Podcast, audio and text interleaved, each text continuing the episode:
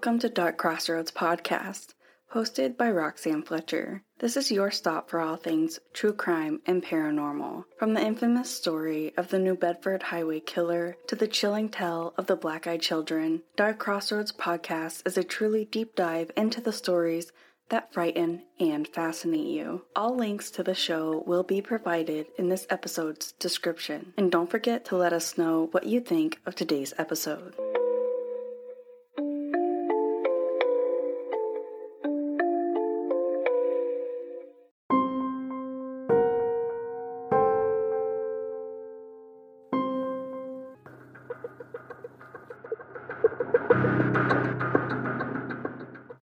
Five years ago, I lived downtown in a major city in the US. I've always been a night person, so I would often find myself bored after my roommate, who was decidedly not a night person, would go to sleep. To pass the time, I used to go for long walks and I'd spend the time thinking. I spent four years like that, walking alone at night, and never once had a reason to feel afraid. I always used to joke with my roommate that even the drug dealers in the city were polite, but all of that changed in just a few minutes of one evening. It was a Wednesday, somewhere between 1 and 2 in the morning. Wow, I cannot believe you're walking at 1 and 2 in the morning. Okay, it was a Wednesday, somewhere between 1 and 2 in the morning, and I was walking near a police patrolled park quite a ways from my apartment. It was a quiet night, even for a weeknight, with very little traffic and almost no one on foot. The park, as it was most nights, was completely empty. I turned down a short side street in order to loop back to my apartment when I first noticed him. At the far end of the street, on my side, was the silhouette of a man dancing. It was a strange dance, similar to a waltz, but he finished each box of the waltz with an odd forward stride.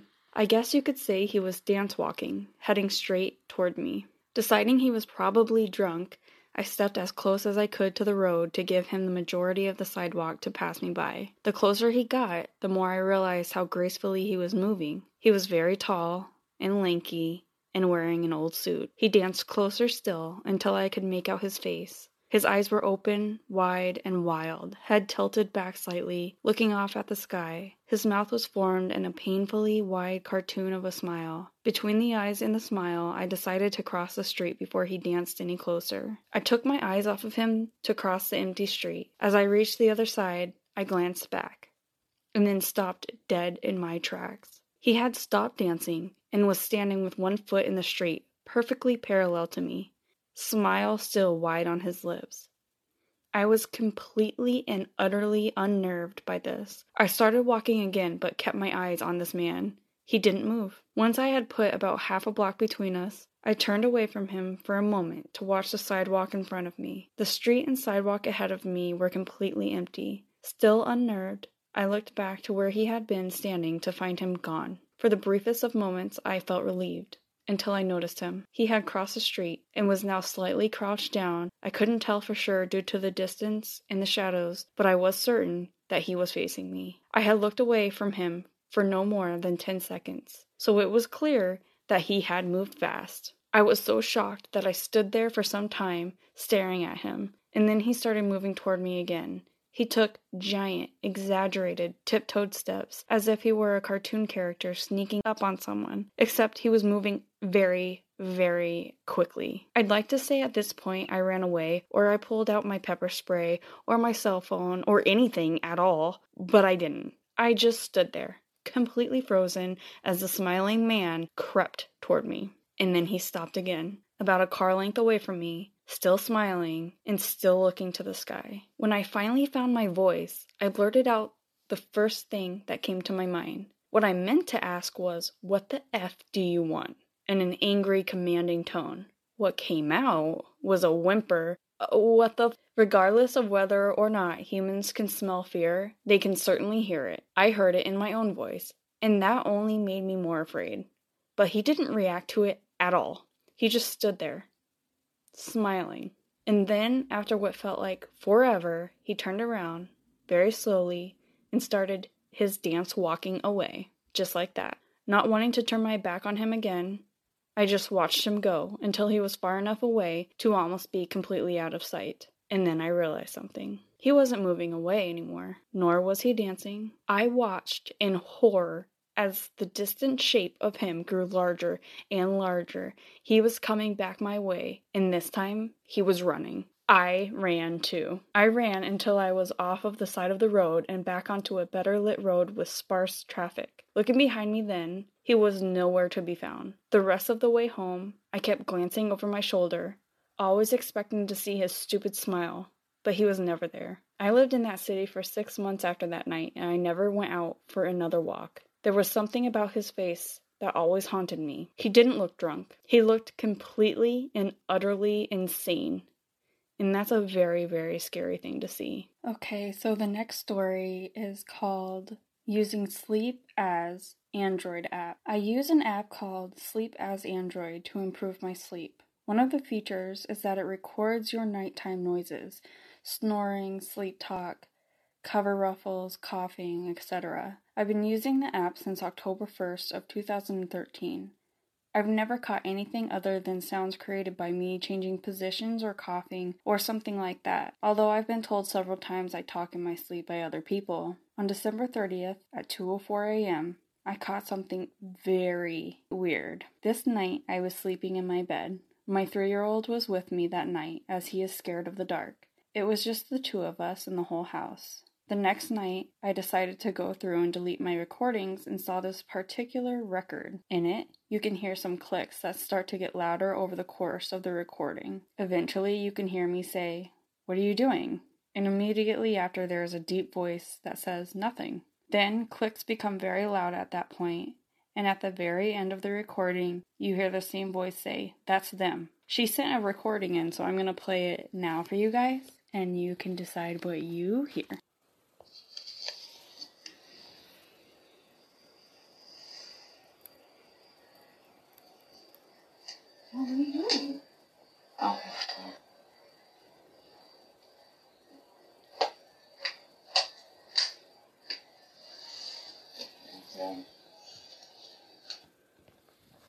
I'm pretty creeped out by this. I don't remember being awake that night. The only plausible explanation is that I answered my own sleep talking, but the voice doesn't even sound like me or something I could emulate. It definitely doesn't sound like a voice my preschooler could emulate either. I have no idea what the clicks could be. I keep a fan going at night for white noise, but the clicks sounds like they're coming from right near my phone, which is placed right by me on my bedside table. I want to say I've picked up the clicks a few times on recordings before, but I deleted them thinking it was nothing. This is the first time I've ever heard anything though.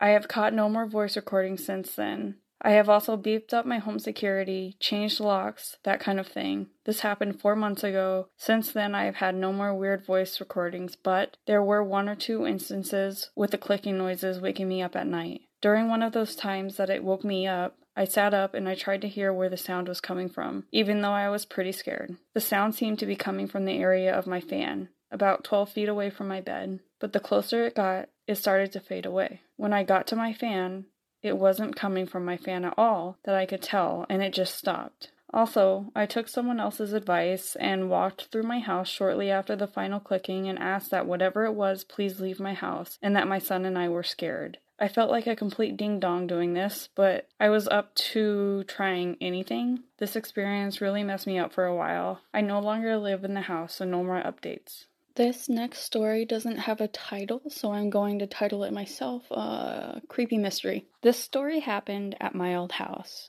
Three of us lived on the main floor of a house, and a stranger lived in the basement. That's not creepy or anything. We didn't know much about the guy in the basement besides that he was a big gamer and he smoked a lot of weed. Almost every night I could hear him below me coughing up a storm as if he were about to die. I would hear this quite often, and I began to realize this wasn't really directly below my room. He appeared to be coughing in a room under our garage. Sure enough, my roommate and I went to the garage and jumped up and down and could hear the hollow room below us. Eventually, this guy decided to move out and we were able to move our friend into the basement. It would be our first time down there and I was excited to see this weird room under the garage. Our friend took us into the laundry room, which was under my room, where we discovered a creepy little red door that led to a cement room filled with trash and old furniture. It was basically a dungeon. This is where he smokes weed every day. It was full of mold and seemed dangerous to breathe in the air. Our friend didn't understand our need to see the weird room because he was pissed off at the state of the apartment. I was surprised since it appeared the other guy moved out and our friend moved right in after a day later. But then my friend told me that the guy had been gone for two weeks already and nobody had cleaned it. I thought about this for a moment and immediately got a cold chill down my back. The last two weeks this guy was gone, but I could still hear the horrible coughing coming from the creepy room. This next story is titled Never Staying Home Alone again. This story happened a few years ago, and I am sad to say that it is a little bit like The Ring. My house is said to be haunted. Well, at least that is what I say. And we moved here when I was 14. Since then, I always feel like I am not alone. Some nights I can see lights go on and off in my bathroom, or I smell horrible things when I am awake in my house. But this encounter with a ghost was the last straw. It was a cold, rainy day, and I had to let the dogs out in the house before they froze to death. My mom was at work, and my dad was at work. They both said that they will be coming home late, so they gave me a list of what to do in order to be safe or just to keep the house in order. But the list was long, and I was not looking forward to doing all this stuff when I could be having fun playing around with nobody home. When I was watching TV, I started to get the feeling like I wasn't alone after all. I felt a cold chill on my back, and at the corner of my eye, I started seeing shadows. I felt a little better when I saw that my dog was not barking or showing teeth at anything. I went up to get some lemonade out of the fridge when suddenly, as I walked forwards, it opened on a man. This is where it gets to be like the movie The Ring. I walked around the counter in the middle to see if I could see anything in the fridge. Nothing was there, so I just walked over there and I closed it. But then I felt stupid because my lemonade was in there. I sat back down and I watched more TV. As I started taking a sip, I could see in the reflection of the glass in my kitchen. I looked at the glass trying to see the kitchen fully now, and what I saw next made me have nightmares. Looking at the glass, I suddenly saw this black creature run straight across the kitchen counter, and right as I gasped, my dog jumped up and started barking like crazy and showing him warning teeth. I jumped up with all feet and arms on the couch watching my dog. All of a sudden, my dog starts moving his head like he was watching something dance or run. His head is moving across the ceiling and then back down to the kitchen counter again.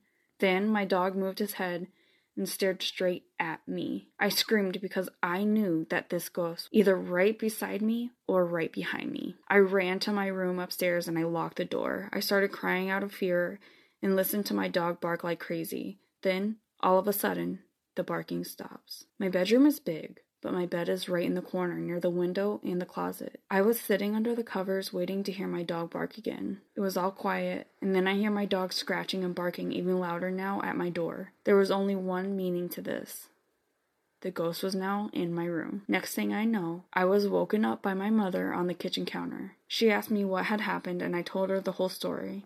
She then asked me why I was on the kitchen counter. I told her that all I remember was passing out in my bed. She looked at me and smiled.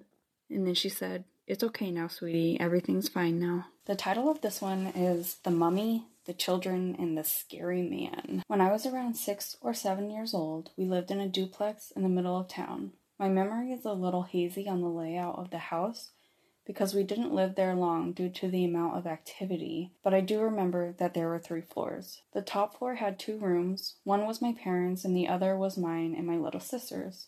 The main floor was a kitchen, living room, and another bedroom. Below was the basement where my dad had painted a Native American portrait on the ground. One night, shortly after moving in, my little sister wakes me up and says she has to use the restroom, but the man in the corner is scaring her, and she wanted me to come with. Being half asleep, I grabbed her hand and go. We get back to the room and she says he's under the bed now and starts crying.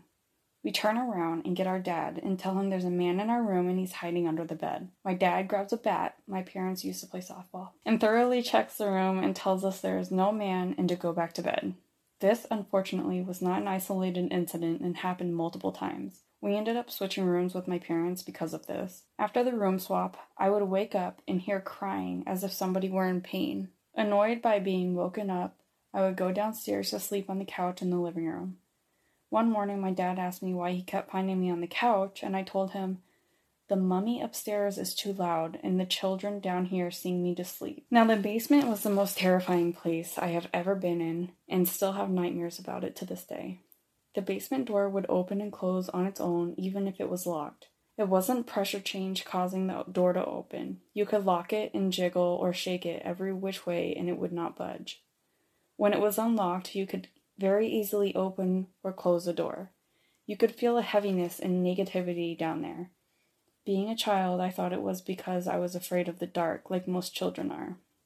It felt like someone was just one step behind you, and if you stopped suddenly, they would bump into you. Anytime we had to go into the basement, we ran the entire time, and I say we because no one ever went alone. The worst experience I had down there was when my mom and I went to grab some vegetables and we were heading back upstairs. As soon as my mom had walked out the door, it slammed shut. I felt something grab my leg and pull me down the stairs into the center of the room over the painting. My mom was trying everything she could to open the unlocked door to no avail. Screaming and crying, I got up and ran back up the stairs, and the door popped open. I know it's a possibility that I slipped when the door slammed, but it doesn't explain being pulled to the painting. After that, I refused to go into the basement. When I was older, around 15, I asked my mom if she remembered all the activity in the house and the basement incident and why dad had painted on the floor. She said she remembered that and that it was the most terrifying thing that she had experienced. She said after some digging, she found out it was built where a hospital used to be. The third floor was the ICU, and that a man died from severe burns that covered 90% of his body. The main floor was a TB ward where many children died from the illness, and that the basement of the hospital was the morgue. She then went on to say that dad painted over a pentagram the landlord couldn't get 100% off. He gave my dad permission to paint the portrait because the landlord was Native American. According to the landlord, the previous tenant had hung himself in the center of this pentagram. In his suicide note, he said he was sacrificing himself to Satan to roll at his side in hell. I asked them why they would move us in knowing a man had committed suicide in the name of Satan. My mom said the landlord had the house cleansed before they moved in, and financially it was the only option they had, or else they would be homeless.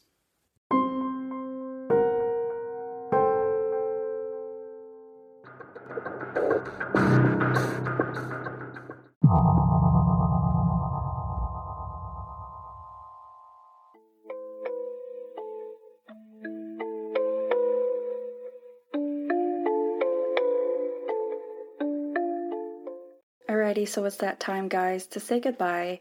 But before I do so, I just want to send a thank you to all of my listeners for your continued love and support and for sending in cases that you want covered and stories that you want read on the podcast. We truly accept all stories, including scary, paranormal, and funny. Any cases you want covered or stories that you want read on the podcast, just please send them in to darkcrossroadspodcast at gmail.com. Thank you for hanging out again today, and if you want any more information about the podcast or cases and stories that we cover, then head on over to the website at www.darkcrossroadspodcast.com. There you can find all of the information about the podcast, a link to our merch, and also our blog covering all of the cases that we cover. You can also find us on all social media platforms. Don't forget to like, share, rate, review, subscribe wherever you're listening to us. You can subscribe to the podcast for bonus information. There is a link in all episodes in the notes that will send you to our subscription page. And with that, you will get bonus content, discount on future merch,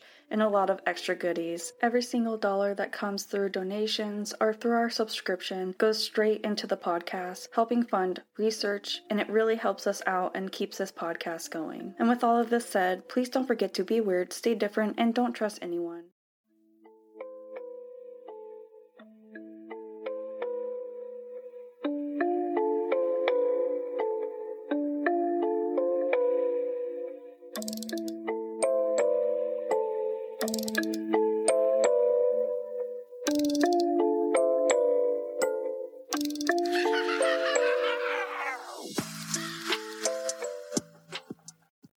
Curiosity Box delivers the cerebral fascination of Vsauce right to your door through engaging science toys, surprising puzzles, and books that expand our understanding of the universe. The creators worked together to create, design, and handpick each illuminating item in the Curiosity Box, including constructive kits, brain games, and imaginative custom t shirts. Every quarterly delivery will turn your home into a laboratory of wonder. If you have always been curious about the world around you, then subscribe to the Curiosity Box and have access to the most popular science education network on YouTube as it energizes a community of Earth's most inquisitive minds with videos spanning science, math, and the human experience. And now all of that passion is in a box pulled off the screen and put in your hands. You can also receive monthly courses spanning popular academic disciplines to inspire and nurture the next generation of curious thinkers, innovators, and inventors. They are delivering a deeper learning experience through AR, VR, and video lessons on the MEL app. Join the curious community on their journey to explore the world, celebrate the amazing, and support brains for the future of our pale blue dot and beyond.